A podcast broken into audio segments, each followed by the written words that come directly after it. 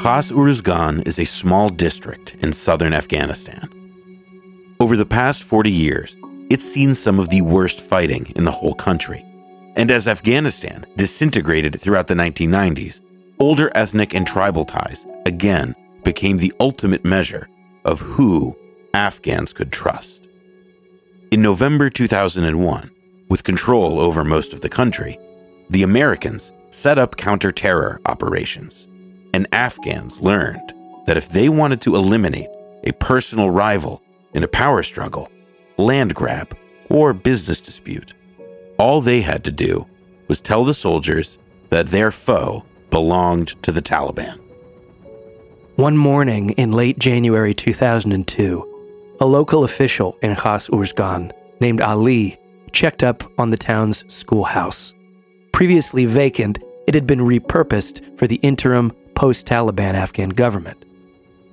When Ali got closer, what he found was a massacre. The journalist Anand Gopal lays out the scene in his book, No Good Men Among the Living. Near the door to the main building, the soles of his shoes began to squish, and he glanced down and recoiled. It was blood. When he looked up, he saw it everywhere, smeared on the walls, puddled on the walkway. He turned the knob of a classroom and stepped inside. There, lying on blood sodden sleeping mats, were the bodies of a pro American government official and his aides. These men, 19 in total, had been killed by U.S. Special Forces. It turned out that the Americans had been fed a bad tip by a local rival of the dead men. They didn't bother to check it out. And now, Afghans who had supported the Americans were dead. This kind of thing would render official body counts and the distinction between enemy and civilian highly suspect. And it would not be the last time Uruzgan itself was punished. Quote, in July, AC 130 gunships shot up four villages in Uruzgan province, killing 54 people while families were celebrating a wedding, writes Ahmed Rashid. That same month, he continues, U.S. forces launched six raids into Uruzgan, but did not capture a single Taliban leader, although 80 civilians were killed. After discovering the massacre in January, Ali at the schoolhouse, headed out the back door onto the playground. Quote, Splayed out on the snow was another body. It was another government official, a supporter of Hamid Karzai. A splintered femur protruded from his thigh, and he had a single bullet hole in his back. His hands were bound with plastic cuffs, bearing markings that Ali couldn't understand. They read U.S. Patent number 5651376. Other patent pending. We're at a point where we clearly have moved from major combat activity to a period of, of stability and stabilization and reconstruction and uh, activities. The bulk of this country today is permissive, it's secure. Season 4, Episode 8 Sons of Liberty.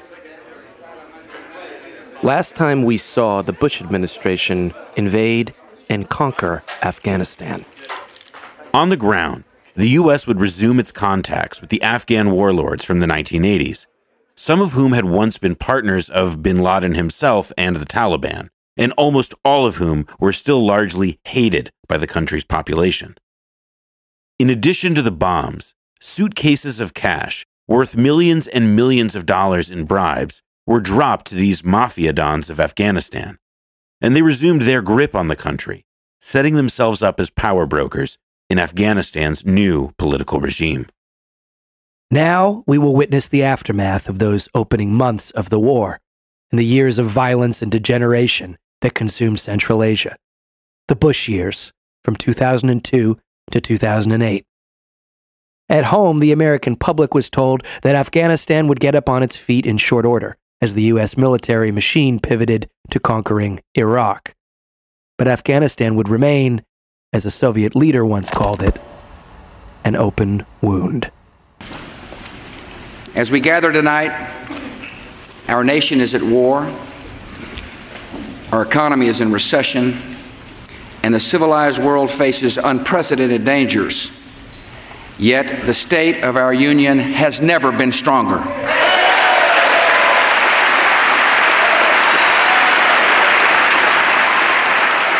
On January 29, 2002, President George W. Bush announced to Congress and the world a new crusade against not only terrorists, but the states that supposedly made possible their existence.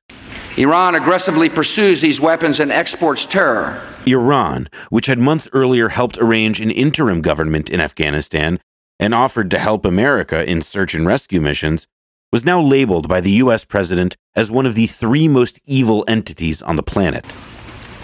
States like these and their terrorist allies constitute an axis of evil, arming to threaten the peace of the world. The Americans, Ahmed Rashid writes, were concerned that Al Qaeda leaders were escaping to Iran through Herat. This after Vice President Cheney had overseen the supervised escape of Taliban and Al Qaeda agents into Pakistan from American controlled territory in December 2001. This kind of imperial politicking was exploited by the Afghan warlords, now on their way back to power. In a typical ploy, Rashid writes, the wily Ismail Khan, warlord of the West, made sure that the Iranians and the Americans spent most of the time watching each other rather than him, as he fed them tidbits of misinformation and gossip that kept their daggers drawn. Khan was an interesting chief of the Afghan mafia. In the 1990s, Rashid writes, he ran the best warlord fiefdom in Afghanistan, which educated girls and set up industry. But by now, writes Malalai Joya, also from the west of Afghanistan, it seemed that Khan had picked up some habits from the Taliban. Quote, he had remade his own version of the Taliban's vice and virtue squads to enforce his primitive fundamentalism. Like the Taliban, Khan's men roamed the province, harassing men for dressing in Western clothes, smashing and burning video and music cassettes at the markets, and terrorizing women. They even dragged women off the streets to conduct humiliating medical examinations, quote unquote, to make sure that they were virtuous. That was not to say Khan lived a life of pious self denial. His control of the border with Iran earned his racket between three and five million dollars every month in customs revenue. Here every day, writes Rashid, quote, hundreds of trucks arrived, loaded with Japanese tires, Iranian fuel, secondhand European cars, cooking gas cylinders from Turkey, and consumer goods from the Arabian Gulf. Khan refused to share any of this income, let alone hand it over to the central government. No one earned as much as Ismail Khan. Of course, Khan was only one of many bosses now carving up Afghanistan. Ex communist Rashid Dostum, for his part, received nearly 40% of the take from customs in the north, while one time bin Laden associate Abdul Sayyaf bought an entire town outside of Kabul. Though the Americans viewed these guys as the new front against the Taliban, some of the new warlords on the block were, in fact, ex Taliban, who had been persuaded on the Americans' agenda by briefcases of cash from the CIA. This criminal class of warlords possessed far more cash on hand and the freedom to use it than the official Afghan government. Just as would happen in Iraq, the U.S. relied on this warlord strategy as a cost effective and, for some, very lucrative way of keeping order and enforcing their agenda.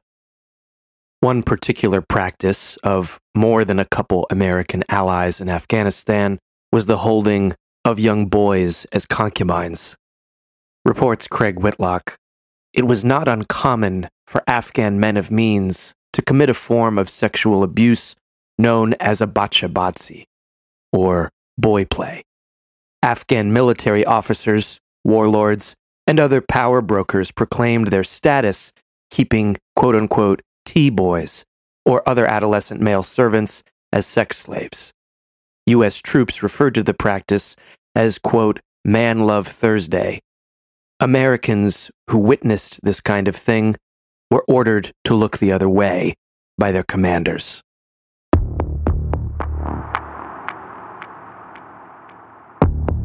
While Afghanistan's mafiosos became fetid and powerful, the country boasted some of the worst living conditions ever recorded. The Bush administration remained notoriously stingy, especially when Secretary of Defense Donald Rumsfeld's Pentagon had anything to say about it. The DoD was, after all, gearing up for a whole new war in the Middle East. America's promise of nation building, of helping to restore Afghanistan's infrastructure and economy, was already coming apart. Steve Komarow of USA Today, who'd ridden in on horseback with U.S. Special Forces during the invasion, said of the occupation, quote, What you see is more traffic, more cars. What you don't see are the big infrastructure improvements, things that would make the power reliable, make the water safe. Instead, there was an attempt to paper over these failures with more symbolism, including veneration of this warlord class.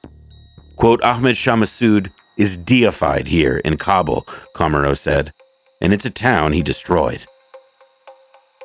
In these early years of the war, international donors skimped on the trust fund set up for Afghan reconstruction. Quote, the nations pledged 4.5 billion, still far short of what was required, reports Rashid. The European Union estimated the cost of rebuilding for the first five years was somewhere around 9 to 12 billion, while the Afghan planning minister insisted it was far more. In fact, nobody knew how much Afghanistan really required. In late October 2002, Rumsfeld knocked on President Bush's office door, informing him that one General Dan McNeill was wondering if he could squeeze in a meeting with the commander in chief. Who is General McNeill? the president asked. He's the general in charge of Afghanistan, Rumsfeld replied. Bush waved him off. I don't need to meet with him.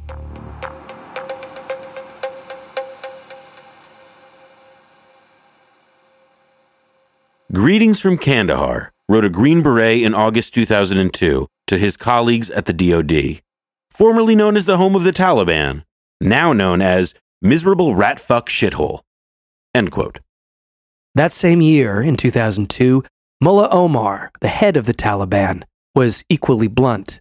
The future for the United States and Afghanistan, he said, was fire, hell, and total defeat. For his part, in the winter of 2002, Omar would arrive in Quetta, across the border along the waste of Pakistan. Jalaluddin Haqqani, an OG Mujahideen commander and once described by Charlie Wilson as goodness personified, was given sanctuary in the Pakistani territory of North Waziristan, where he rebuilt his network on both sides of the border and became the third most wanted man by U.S. forces. And Gulbuddin Hekmatyar, who had actually been living in Iran since the Taliban drove him out, essentially under house arrest, returned to Pakistan. From Peshawar, he reunited with his troops and allied with Al Qaeda and the Taliban. Osama bin Laden, of course, had escaped into Pakistan himself from Tora Bora, though the Pentagon would long deny it. But at the time of his escape, Secretary Rumsfeld had ordered CENTCOM Commander Tommy Franks to start preparing plans for a new invasion of Iraq. The Iraqi regime has plotted to develop anthrax and nerve gas and nuclear weapons for over a decade. This is a regime that has something to hide from the civilized world. In June of 2002, Kabul was swamped by international press, diplomats, UN officials, contractors, consultants, and politicians all arriving for the first national Loya Jirga of the post Taliban Afghanistan. The Loya Jirga, or council, was a traditional form of deliberation in the country. In this occasion in Kabul, it was something like a convention for choosing the shape of Afghanistan's new government. Rashid writes that, quote, now was the moment for Karzai to sweep out the warlords and drug traffickers, end quote. But this was never the plan.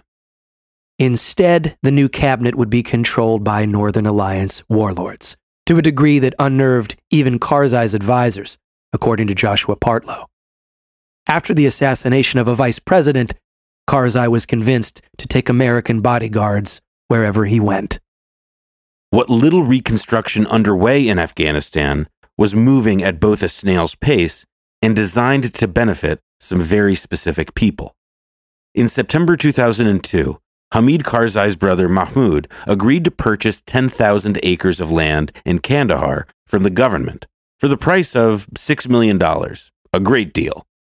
The Bush administration threw its support behind Mahmoud's plans for a new, bright and shiny gated community, and they gave his holding company $3 million. Meanwhile, Hamid's other brother, Ahmed Wali Karzai, was mainly known as a Kandahar warlord wheeler dealer and for having dipped his beak in the burgeoning drug trade. He was also, the New York Times later reported, on the payroll of the CIA, having helped them organize paramilitaries not long after the coalition forces had first arrived on the scene. While the Karzais were cutting Kandahar land deals and taking CIA cash, other Afghans from the south of the country were beginning to chafe at continued presence of foreign soldiers. Shows of force meant to intimidate Taliban and Al Qaeda fugitives frightened friends, is how a September 2002 AP story opened. Quote, some former friends say it's time for the Americans to go. But that was not about to happen, even if cost cutters like Donald Rumsfeld probably would have liked it. Halliburton had laid down roots in the country. Other American contractors, DynCorp, Lockheed Martin, and so on, were all telling investors to prepare for a long war, as was George W. Bush. A revealing aside in a Chicago Tribune story from January 2003 notes that perhaps the coalition presence in Afghanistan was about more than just Afghanistan. Quote, Western sources say that the U.S. has a keen interest in maintaining stability in Afghanistan's western corridor, especially near the airbase, which is an ideal spot for monitoring the Iranian border.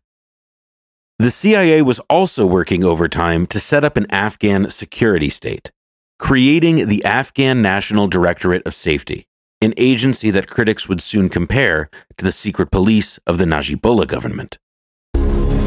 Tashkent, capital of Uzbekistan. Once this was part of the Soviet Union, now its government is helping us in the war against terrorism. The regime gets millions of dollars in aid. We get to use its bases for the war in neighboring Afghanistan. But just who is our new best friend? Handouts to Central Asian dictatorships remained essential for the Afghan occupation to work. In 2002, total aid to the region's post Soviet governments doubled from 200 million to over 440 million. Bush pledged 155 million in aid to Uzbekistan that year, most of it going toward the military and its security agencies. Kyrgyzstan, meanwhile, made out almost as good, with 92 million in military aid, offering up territory for another US military base in the region. The contract to fuel the base went to the esteemed family of Kyrgyzstan's president. Meanwhile, the People's Republic of China, one time collaborator with America on the anti Soviet jihad, now watched with alarm at encroaching American influence in the neighborhood.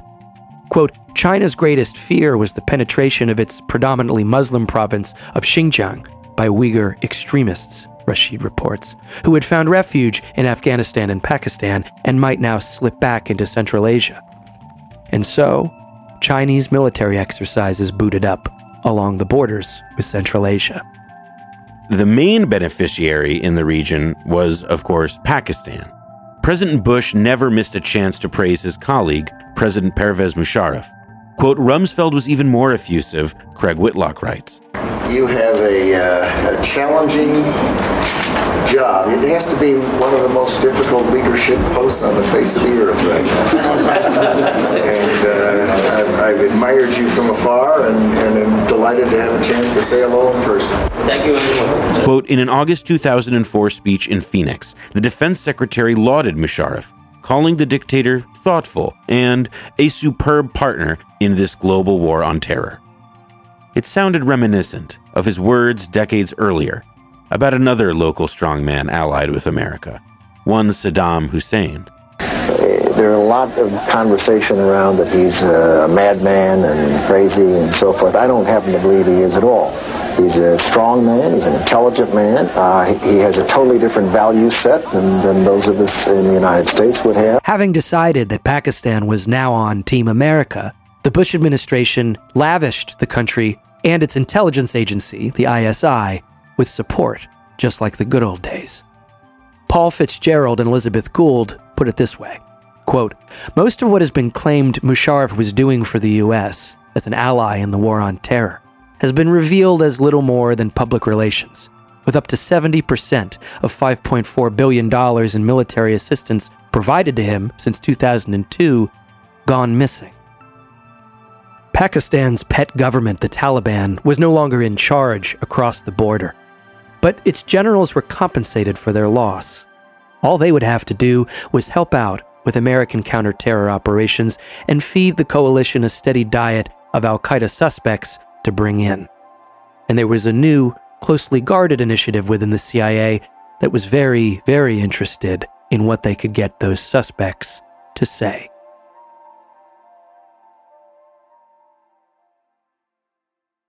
The CIA's Counterterrorism Center, which had once been tasked with stopping Osama bin Laden, was also now charged with figuring out what to do with so called high value targets. In fact, this was one of the jobs for which ALEC Station, the CIA's Get Bin Laden unit, had been repurposed. Prior to September 11th, the CTC had been perfecting a practice known as rendition, where it partnered with Egyptian, Jordanian, Polish, or other governments to detain and interrogate on the agency's behalf.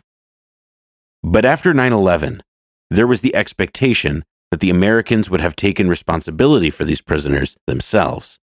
This dilemma led to the creation of so called black sites, as revealed by the Washington Post in 2005. Secret prisons funded and operated by the Americans everywhere from Eastern Europe to Thailand. The stage was set, Steve Coll writes, for the most shockingly bureaucratized descent into the application of pseudoscience on human subjects by the CIA since the agency's notorious MK Ultra project. The CIA videotaped these torture sessions extensively, but destroyed the tapes in 2005 and as the AP reported, quote, wiped away the most graphic evidence of the CIA's overseas prisons. The United States is doing all it can trying to free the American journalist Daniel Pearl, kidnapped last week in Pakistan. Secretary Powell emphasized the U.S. government will not discuss the kidnappers' demands, which include sending Pakistanis detained at the Guantanamo naval base in Cuba home for trial. In mid May 2002, the body of Wall Street Journal reporter Daniel Pearl turned up north of Karachi, cut into nine pieces without a head. It was the first Al Qaeda beheading shown to the world on video. Quote, some Pakistani journalists, writes Rashid, suspected that hardline elements in one of the intelligence agencies may have encouraged the militants responsible to carry out the kidnapping of a Western journalist in order to discourage reporters from delving too deeply into extremist groups. Such tactics had been used in the past.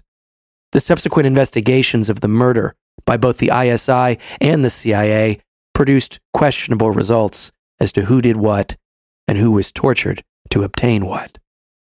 Pearl's beheading sparked a wave of terror attacks across Pakistan, and so Musharraf, continuing to sign billions of dollars worth of checks from the Americans, banned political demonstrations and consolidated his support among the Islamic fundamentalist parties in Pakistan. He was and would forever be managing a balancing act, attempting to feed the U.S. victories against Al Qaeda while secretly giving the Islamic militants protection and prestige. By the end of 2003, writes Pakistan correspondent Carlotta Gall, Pakistan claimed to have captured no fewer than 450 Al Qaeda members, almost half of whom were Yemenis and Saudis. By 2006, the official count would grow to 709, although the numbers were impossible to verify. Rarely mentioned was the huge number still at large in the tribal areas who were settling down to stay. Officials denied their existence. Reporters were entirely capable of tracking down the Taliban leader Mullah Omar and Osama bin Laden, yet they did not dare relate the things they saw and heard. Many in Indian administered Kashmir are now looking at the central government to take some positive steps in order to reduce the tension. But nothing has emerged so far. Afghanistan, like almost every item on Pakistan's agenda, was seen as a zero sum contest with India, the Pakistani geopolitical arch rival. New Delhi had poured half a billion dollars into Afghanistan after the invasion, hoping to win favor and influence and to stave off Pakistani domination. But the political makeup of the new Afghanistan saw Islamabad achieving huge gains. According to one observer, Afghan trade with Pakistan increased from $100 million in 2000 to $1 billion in 2004 to $1.6 billion by 2006. And it remains to be seen now how the Indian government will calm the rising frustration of the youth of Kashmir. But Musharraf's two track policy was not without risks. Some of the more hardline elements of militant Islam inside his country, inside his own military, perhaps, had placed a target on his back. In December 2003, on the day Saddam Hussein was captured by U.S. forces in Iraq, Rashid writes, a massive bomb exploded under a bridge in Rawalpindi, just 30 seconds after Musharraf's convoy had driven across. Musharraf's life was saved only by a jamming device in his car provided by the FBI. Days later, on Christmas, 15 people were killed and 50 wounded as Musharraf barely escaped yet another coordinated bombing. Rashid writes, human body parts littered the highway. Some on the American side were more than a little skeptical about the US Pakistani alliance and its effect on the so called War on Terror. Author and activist Rob Schultheis, who covered the Mujahideen for Time magazine in the 1980s, he was on the ground in Afghanistan at this time in the 2000s. Quote, I talked to a woman last night from an aid agency who said everything south of Kandahar is just rife with ISI people. There are villages full of Pakistanis trying to revive Al Qaeda. We do have the means here to wipe out everything like that. There are areas where we're very active, but there are others where he trailed off. It could be our intelligence, it could be incompetence playing a role, but some people are still getting money. Probably not from Pakistan, probably from Saudi Arabia. End quote.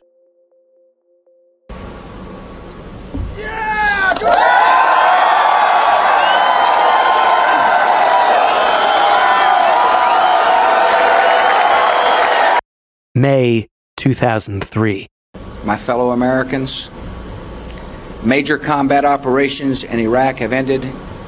In the Battle of Iraq, the United States and our allies have prevailed.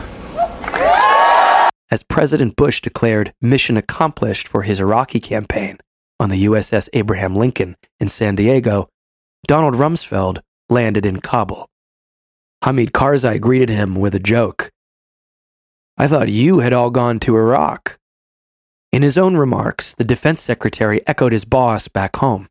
The war in Afghanistan had been conclusively won. Uh, any, any areas where there is resistance to this government and to the coalition forces will be dealt with uh, promptly and efficiently. Rumsfeld's words were absurd, writes Craig Whitlock, citing one U.S. military officer who said, quote, Quite frankly, we were just going around killing people. We'd fly in, do a mission for a few weeks, then we'd fly out. And of course, the Taliban would just flow right back in.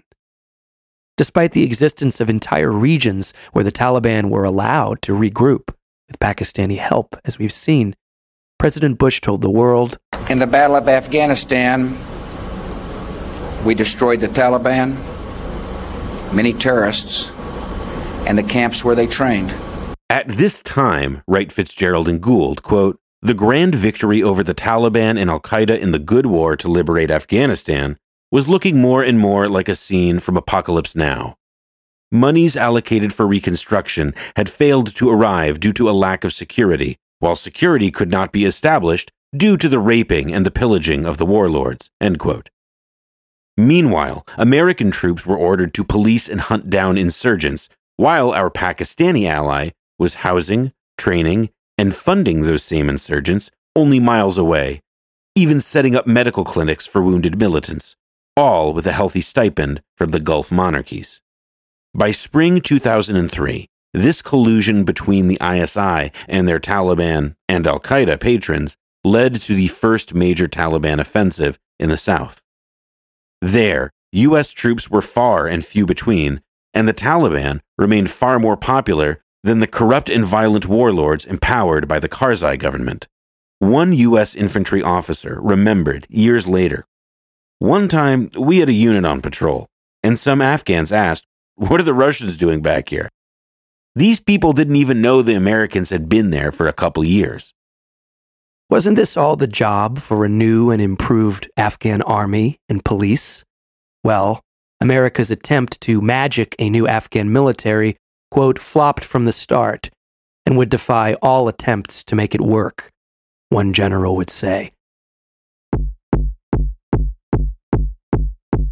که تعلیم و تربیه الا تحصیلات عالی در این وطن باید محاکمه بین المللی و ملی شوند یار مردم ما ببخش مردم پا برهنه افغان In the winter of 2003 came another Loya Jirga. This one would have a twist to it. Into the hall full of delegates, reporters, activists, consultants, and gangsters walked a woman who you've already heard from on this show, going by the name Malalai Joya. She had spent her youth in refugee camps in Pakistan during the 1980s and gone on to secretly volunteer during the Taliban era, educating young Afghan girls in Herat. Now she'd won a local vote to serve as one of the 500 or so delegates at the Loya Jirga.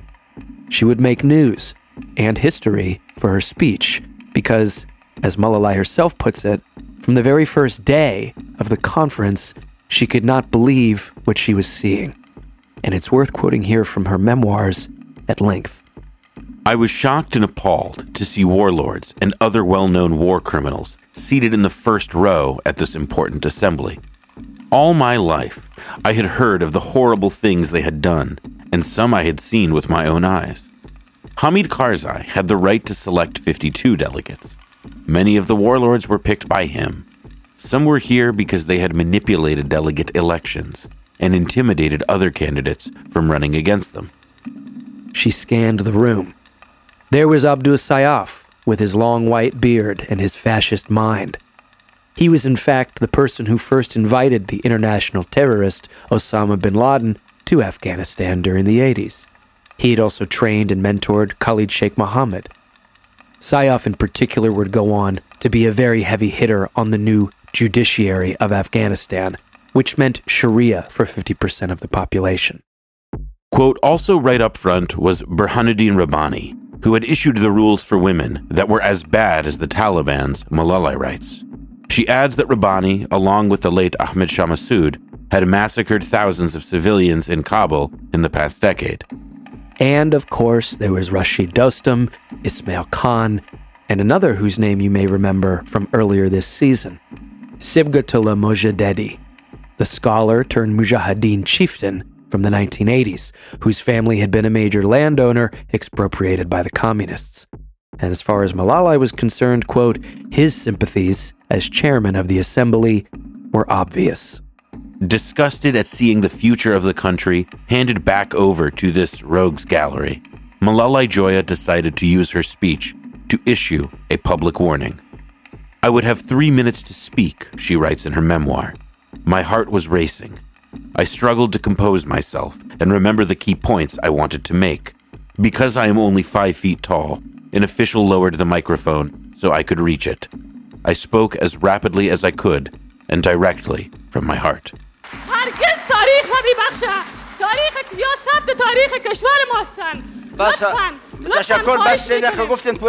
Malalai asked the room how the delegates and officials could allow these men to make up the new government and forge the destiny of the country. Quote, Why would you allow criminals to be present here? They are responsible for our situation now. As she continued, her friends and sympathizers in the audience began to applaud. But by now, she writes, a number of the warlords were on their feet, yelling and shaking their fists in my direction. She continued, raising her voice. the warlords should be prosecuted in the national and international courts. Suddenly, I could no longer hear my voice echoing over the PA system. I had been speaking for barely 90 seconds when the chairman, Mojadedi, cut off my microphone. There was enormous commotion. One of the warlords shouted, Down with communism! communism! communism! Even one of the female delegates threatened me, pointing and shouting, Take the pants off this whore and tie them on her head. In the midst of the pandemonium, a widow named Aisha grabbed me and shielded me with her body. Aisha knew full well the kind of depravities of which these angry men were capable. They could have torn me to pieces. I later learned that her brother had been killed by the warlords. She was trying desperately to save me from the same fate. Mojadedi himself called her a communist and an infidel. And so, Malalai writes, I knew it was time to leave. This scene, Malalai's historic speech, became not just national but international news. Women began to protest in support of her. It placed women's rights front and center. In her memoir, Malalai shouts out Afghan journalist and fellow outspoken feminist Zakia Zaki, who spread the story and ran a radio station called Peace Radio. Zaki herself would years later end up murdered in her own home by gunmen connected to the warlords. For the rest of her time in Afghanistan, though Malalai would serve as a member of parliament, she required bodyguards. She had to live in safe houses, and she had to take secret routes to travel from place to place. So in Loya Jirga 2003, um, uh, we made constitution on that time these fundamentalist warlords. I saw that how they control Loya Jirga and um, they acting like Democrat, like progressives, by with bloody hands. And then that is why I couldn't tolerate and I thought that the Tribune of Loya Jirga is the best chance. When I had a speech in Loya Jirga 2003, it became more dangerous that they even couldn't have office. Two times they attacked my office. Several times they did assassination attempts to kill me uh, as they could not make me silenced. The major concession won by the religious right at the Loya Jirga was that the Supreme Court of Afghanistan was given the power to review constitutional legislation and presidential decrees. The court was dominated by the conservative ulema, or Islamic scholars, and the 80 year old Chief Justice was controlled by former bin Laden ally Abdul Sayyaf. We are here principally to improve the general security environment, which in turn will lead to uh, elections for the Afghan people. By 2004, Afghanistan had become so dangerous that Doctors Without Borders decided on some borders. The world famous medical NGO, quote, withdrew its 80 foreign staff after five of its members were assassinated in northern Afghanistan, write Fitzgerald and Gould. After working in the country for 24 years under Soviet and Taliban occupation, bringing aid to refugees and remote Afghan communities by pack horse and mule, the dismissal of 1,400 local staff represent more than just the failure to provide security in rural Afghanistan. The Afghan American appointed by President Bush arrived at Kabul airport and offered American support to this devastated country. That year, what Afghanistan lost in medical rescue teams, it gained in new American viceroys. Returning to the land of his birth after 30 years, Khalilzad said he'll work with the United Nations and top Afghan officials to help rebuild this war torn country. Enter new ambassador to Afghanistan, Zalmay Khalilzad.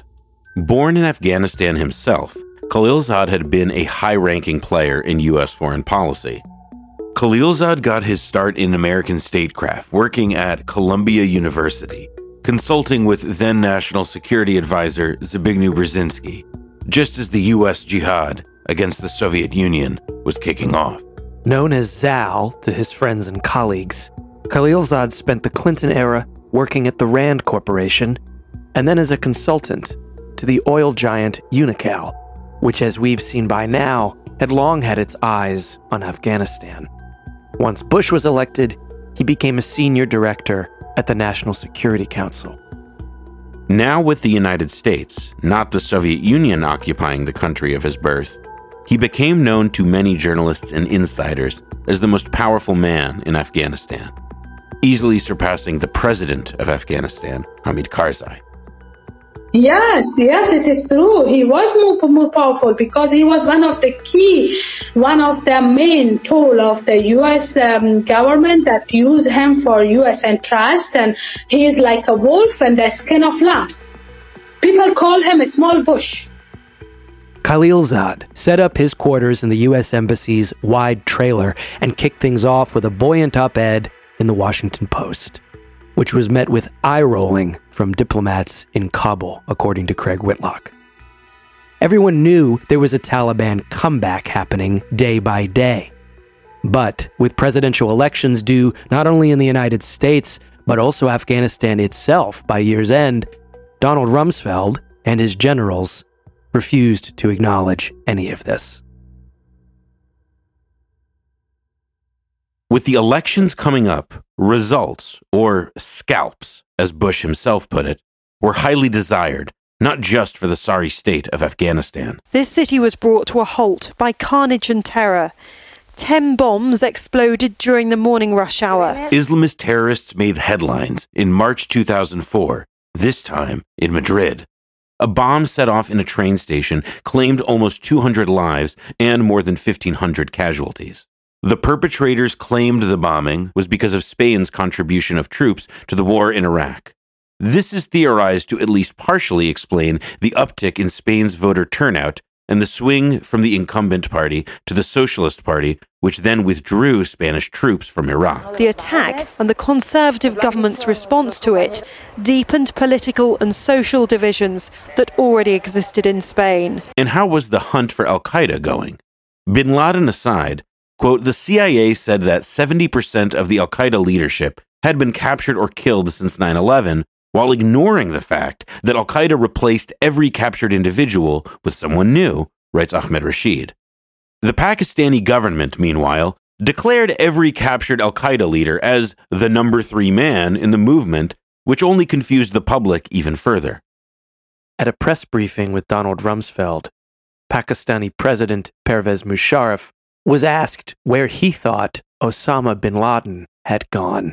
My assessment uh, only can be as good as uh, or bad as yours, uh, that he uh, could have died or he's alive in Afghanistan.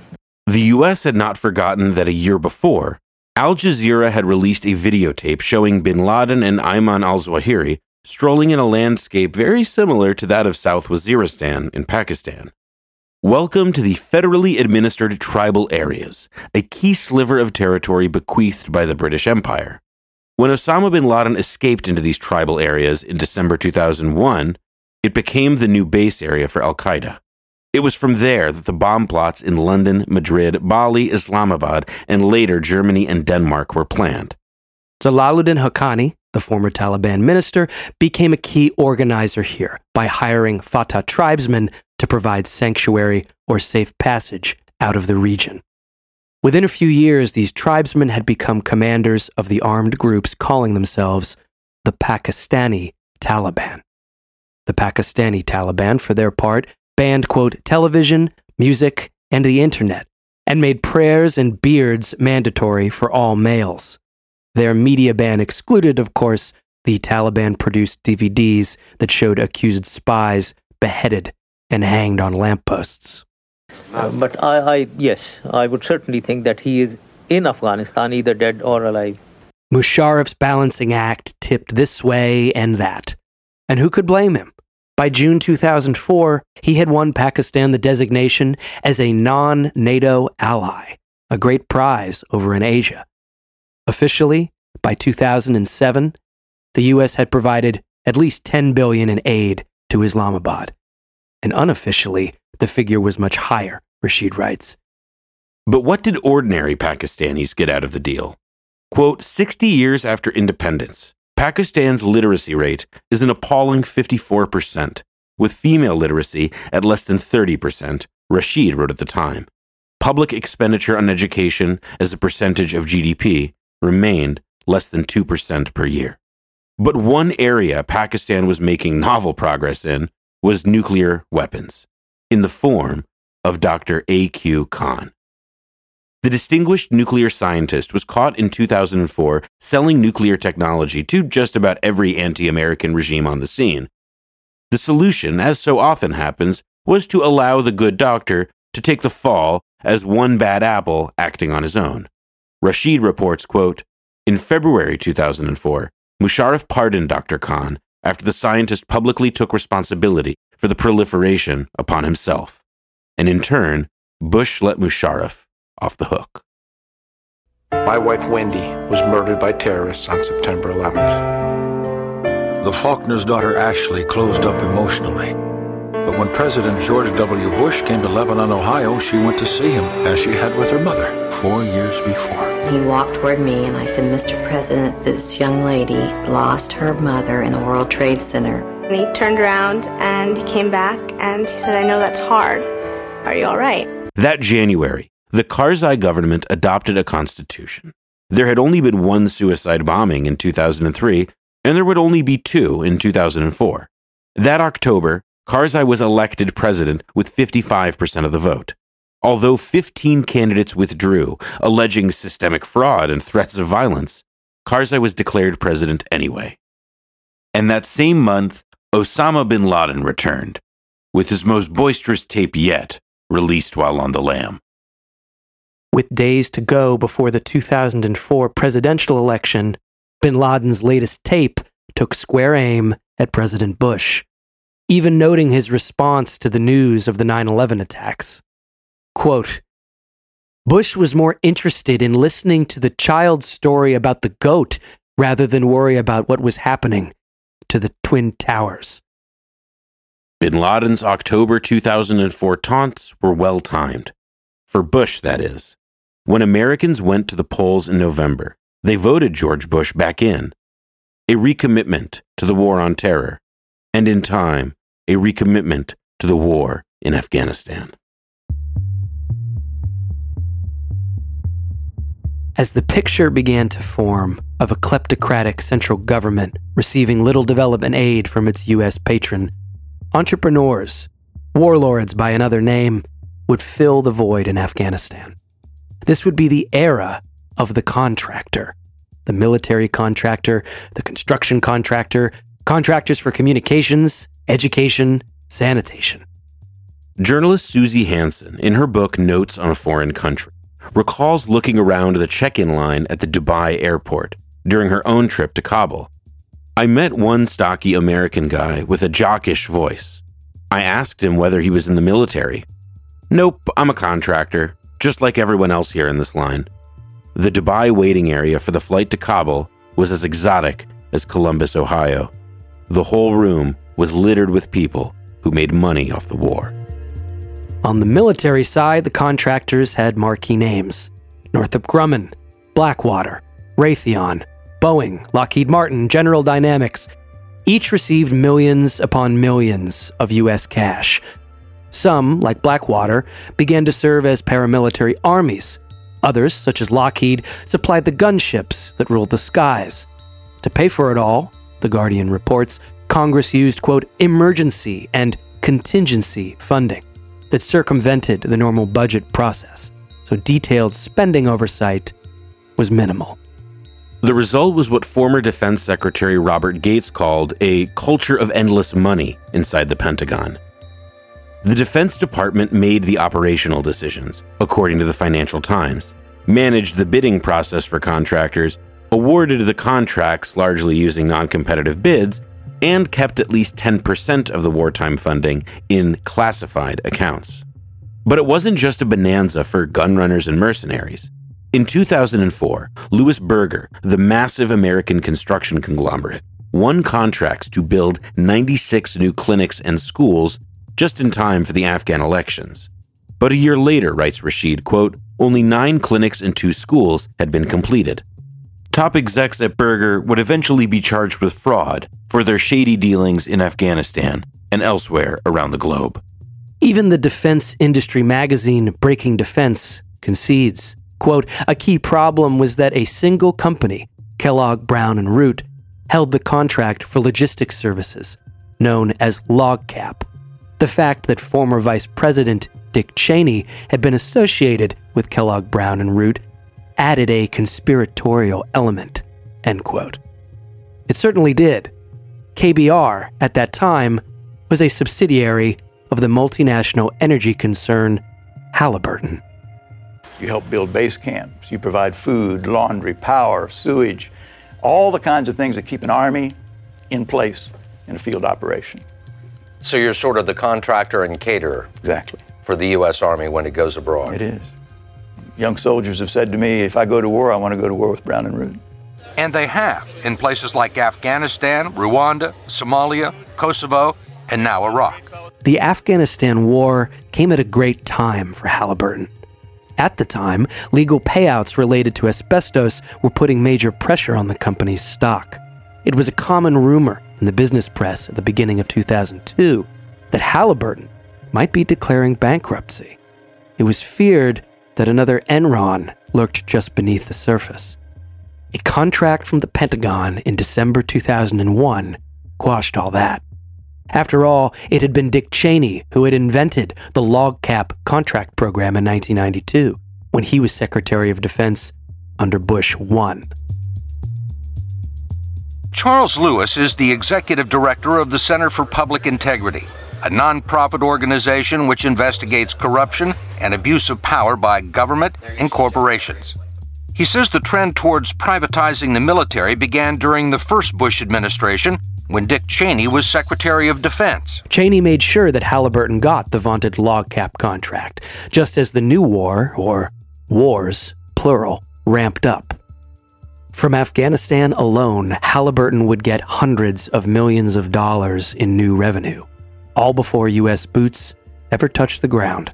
It's a sweetheart contract, there's no other word for it. But as time went on, what would Halliburton and American firms like Knudsen Morrison decades earlier actually build for Afghans while in Afghanistan? Suzy Hansen wondered the same thing as she confronted the unpaved roads and dilapidated buildings under American occupied Afghanistan. It felt like a massive illegal operation as shot by a Hollywood director.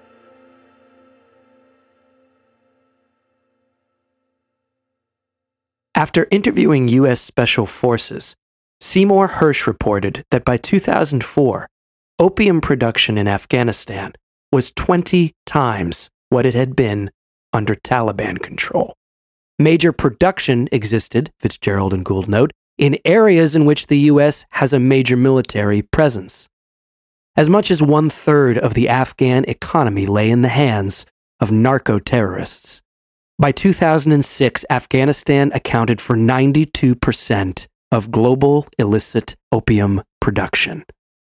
Drug lords and warlords, often the same people, sported diamond studded guns and watches and used their profits from the trade to grease the wheels with the US and Afghan government, buying politicians, elections, and even generals. Peter Dale Scott notes that heroin also fed about a third of the economy of Pakistan and of the ISI's budget in particular. You seem quite happy with that result. It's fucking result. Yeah, but cui bono? Who benefits? Cui gives a shit. It's got a friggin' bow on it. Was the Taliban funding its insurgency with drug money, as its Mujahideen forebears had done? In part, but on pure mathematics, the Taliban could not have been the only ones, or even the main ones, benefiting from the drug trade. Quote, the insurgent share of drug trafficking revenues collected in Afghanistan, writes Peter Dale Scott, was only about a tenth of the total, with the bulk of the remainder shared between the Karzai machine and the warlords associated with it. In fact, according to Craig Murray, Britain's former ambassador to Uzbekistan, quote, the four largest players in the heroin business are all senior members of the Afghan government.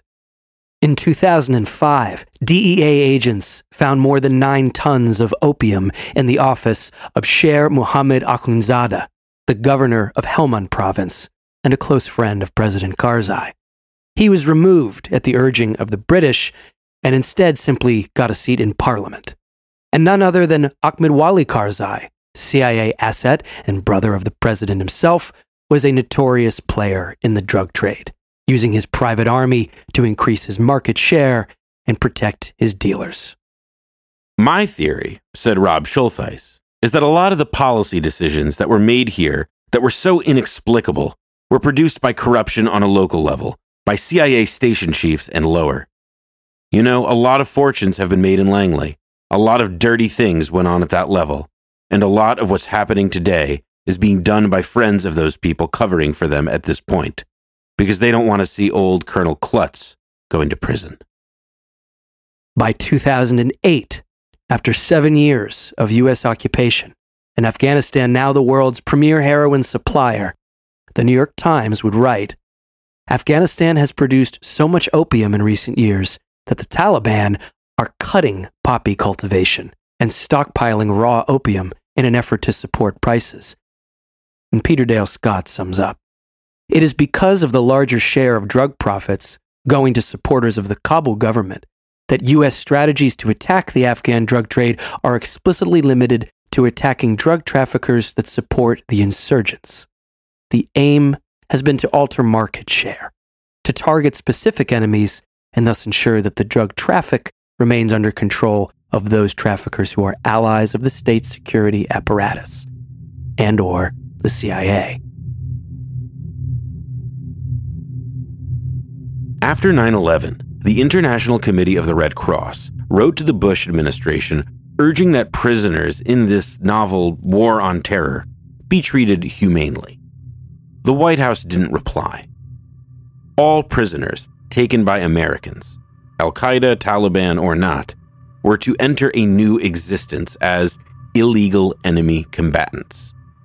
In that universe, neither Geneva Conventions nor U.S. constitutional rights existed.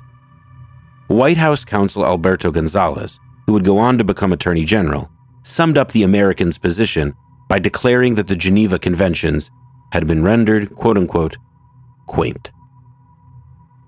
All this was part and parcel of Rumsfeld's and Cheney's longtime plans working on so called continuity of government. The standards of Abu Ghraib, which we discussed in season one, were starting to be applied writ large. The Afghan Pakistan border region became an immense human bazaar, Rashid reports where lives were traded with no limits or rules. Often the very old or the very young were sent to the south of Afghanistan under U.S. control. There, Afghan boys, aged between 13 and 16, were held at Kandahar, and then, later, Guantanamo. An Afghan boy who had been a dishwasher at a restaurant where the Taliban once ate was taken and shipped off. Men over 80 years old, barely able to stand up straight, also ended up in Guantanamo. One young man named Dilawar was picked up while driving his taxi with two passengers inside. Afghan guards found a broken walkie talkie inside of the vehicle and detained all three of them. Dilawar was flown to Bagram Air Base, reports Carlotta Gall, and interned in the detention camp there. It was a makeshift jail set up inside a dilapidated two story hangar once used by the Soviet military as a machine repair workshop. No light or sound came from the building. Dilawar was taken to one of the cells, a hood placed over his head. His hands were cuffed and then chained to the wire mesh above his head, forcing him to stand with his hands stretched out and up.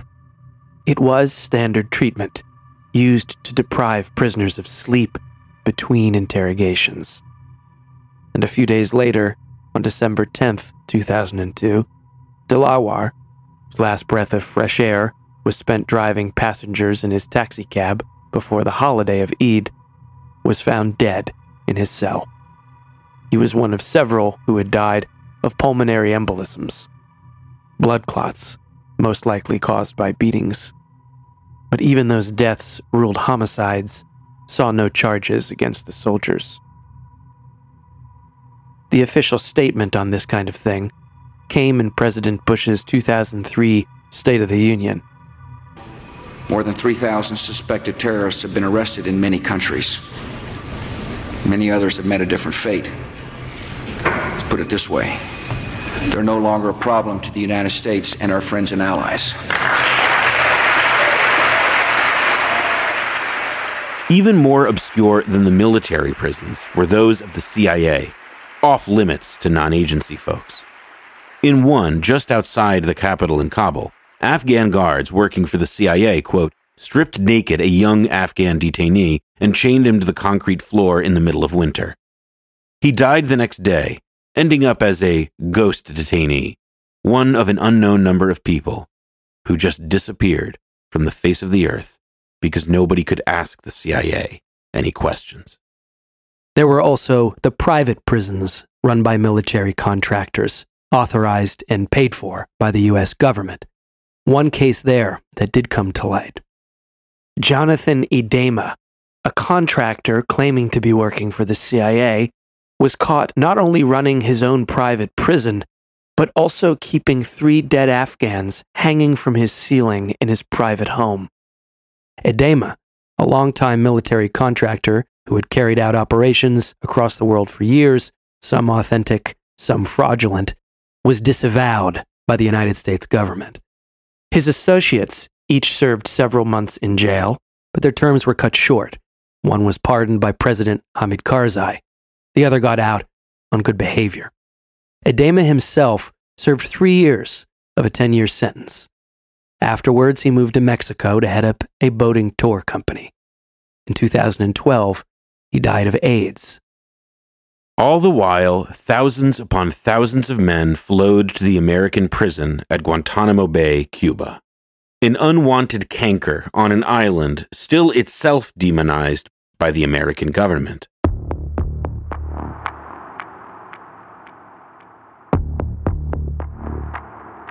In May 2006, the New York Times reported an American military truck slammed into a crowd and killed at least five people. The deaths sparked riots in Kabul. American soldiers opened fire on the crowds.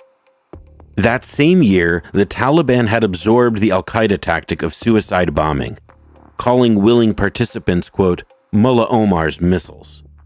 Gulbuddin Hekmatyar, writes Carlotta Gall, organized a group of suicide bombers from the edge of Peshawar. Tipped off by an informant, NATO forces gave what intel they had to the ISI, quote, naively expecting that police would round up the Peshawar end of Hekmatyar's bombing group. But the Pakistanis made no move. Instead, the informant who helped to uncover the cell was seized and killed. His body cut up into eight pieces, was dumped in a black refuse bag in a refugee camp. Afghan intelligence was convinced that the ISI leaked what NATO had given them directly to Gulbuddin Hekmatyar. There was also a huge increase in the Taliban's use of IEDs, or roadside bombs, which rose from 530 in 2005 to nearly 1,300 in 2006, reports Rashid, a strategy that took NATO totally by surprise. Perhaps beginning to see their stingy policy may have been a mistake, Washington increased the aid to Afghanistan to $3.2 billion. Too little, too late.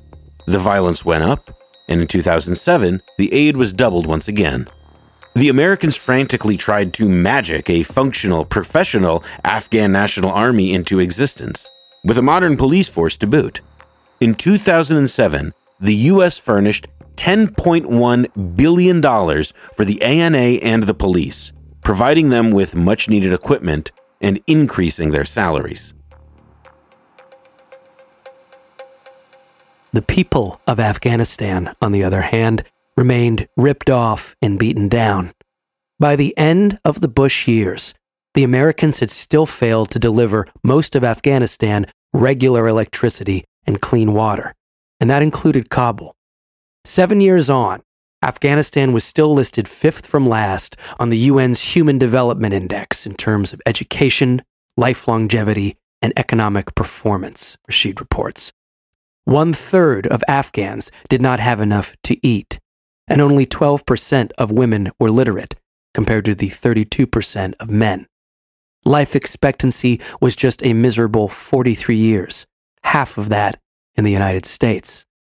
Although the U.S. press praises our benighted efforts at nation building, writes Melvin Goodman of Johns Hopkins University, The Soviet Union actually built more hydroelectric dams, tunnels, and bridges in Afghanistan than the United States.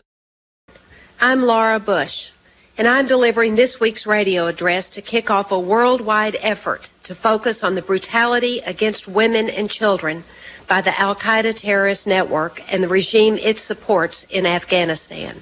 Women's rights, the American liberals' go to argument for supporting the war, had hardly advanced past the Taliban era and were certainly nowhere near the status quo during the communist years. According to correspondent Ann Jones, quote, the fact is that the liberation of Afghan women is mostly theoretical. The Afghan constitution adopted in 2004 declares that the citizens of Afghanistan, whether man or woman, have equal rights and duties before the law. But what law? The judicial system, ultra conservative, inadequate, incomplete, and notoriously corrupt, usually bases decisions on idiosyncratic interpretations of Islamic Sharia, tribal customary codes, or simple bribery. And legal scholars instruct women that having equal rights and duty is not the same as being equal to men. The war of Afghanistan was not only military invasion, it was propaganda war too. US was saying the first time we brought uh, women rights in Afghanistan, especially Laura Bush, if you remember, after 9-11 came in Afghanistan, the media was saying first time we brought the women rights. It was a shameless lie, you know. A catastrophic situation of women was very good excuse for US and NATO to uh, occupy Afghanistan. And right after that, I made that, did the radio address from our ranch. We were at our ranch that weekend. Jenna and I went shopping together at a department store, and the ladies who sold cosmetics at the department store said, Thank you so much, Miss Bush. Thank you for speaking for the women of Afghanistan.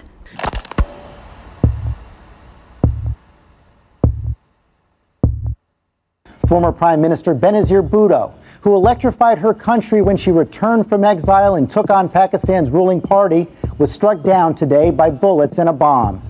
Days away from an election she was poised to win. Doctors tried desperately to revive her, but at 6:16 p.m. she succumbed to a bullet wound to her neck. Crowds had swarmed the hospital when her spokesman emerged to break the terrible news. She has been martyred, said Babar Awan. The main focus of their rage, President Pervez Musharraf, whom Bhutto accused of allowing Pakistan to slide into extremism. Benazir Bhutto's return was resented by Islamist terrorists, but more than that, it was resented by Pakistan's security establishment. When, when you say the government, that was President Pervez Musharraf. Yes. You blame him for your mother's death? He murdered my mother. What, he, he, you go that far? I, I hold him responsible for the murder Why murder do you of my say mother. that? In December 2007, Benazir Bhutto was assassinated. Earlier that year, there was another attempted assassination in Afghanistan. A suicide bomber struck outside the main U.S. military base in Afghanistan Tuesday during a visit by Vice President Dick Cheney. Word had leaked out, writes Craig Whitlock, that Vice President Dick Cheney had slipped into Afghanistan for a meeting with Hamid Karzai. He had just come from Islamabad, meeting with Pervez Musharraf. Cheney is in Afghanistan after meeting with Pakistani President Pervez Musharraf yesterday. There, the two had discussed the resurgence of Al Qaeda and Taliban violence along the border with Afghanistan. Cheney was due at Bagram to depart for Kabul. Spying a convoy of vehicles approaching the gates of the airport, a suicide bomber detonated his vest. The blast killed 20 Afghans who had come to the base for work, as well as two Americans and a South Korean working for the military occupation. A purported Taliban spokesman told the Associated Press that Cheney was the target of the attack. The bomber had the wrong convoy, writes Whitlock. If he had waited 30 minutes more, he might have gotten his target. The Taliban claimed credit for the blast and confirmed that the vice president had been the intended target. A U.S. military spokesperson dismissed this idea as absurd. But as Whitlock writes, behind the scenes, they knew it to be true. But as much as the Bush administration had twisted the truth about Afghanistan year after year, even they would have to take second place to the next American administration.